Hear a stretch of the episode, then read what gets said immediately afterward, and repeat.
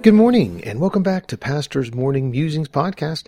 Pastor Jeff here with you again this morning, and today we're going to be in the book of Psalms, chapter number 27.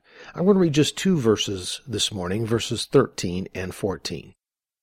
I had fainted, unless I had believed to see the goodness of the Lord in the land of the living. Wait on the Lord, be of good courage, and he shall strengthen thine heart. Wait, I say, on the Lord.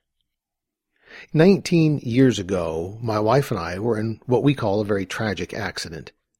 The events of that day have stuck with us and will never leave our minds. That day, my wife, Virginia, should have died. This has been confirmed by so many medical professionals.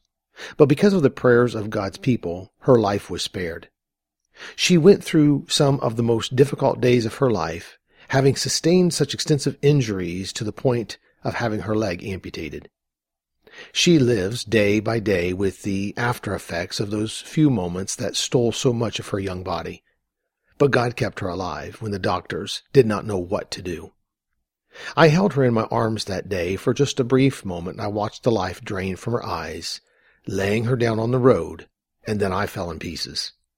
Virginia and I had only been married for about five years at that point, but she was my life, my best friend I ever had, and my encouragement and many days my strength. After days of heroic efforts by the doctors, being directed by God, of course, Virginia lived and is still just as amazing of a person today as she was the day of that accident. While she was in the hospital toward the middle of her stay, she was reading the Psalms and the Lord brought this Psalm out to her and she claimed it as hers from God at that point in her life. Psalm 27, 13 and 14.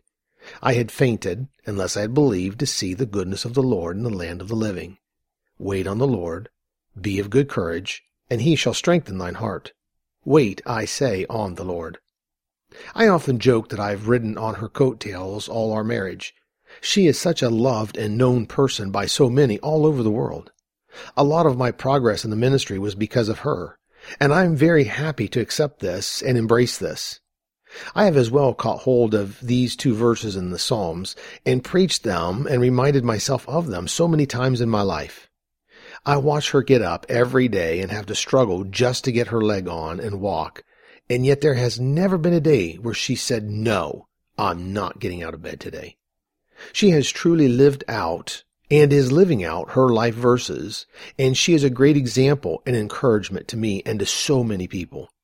And I hope the testimony of her life and walk with God and these verses that she claimed will be an encouragement to you today as well. I had fainted, unless I'd believed to see the goodness of the Lord in the land of the living. Wait on the Lord, be of good courage, and he shall strengthen thine heart. Wait, I say, on the Lord. So let me leave you with this one last thought for today, to be good to all who come your way. For when you meet, maybe in difficulty seat,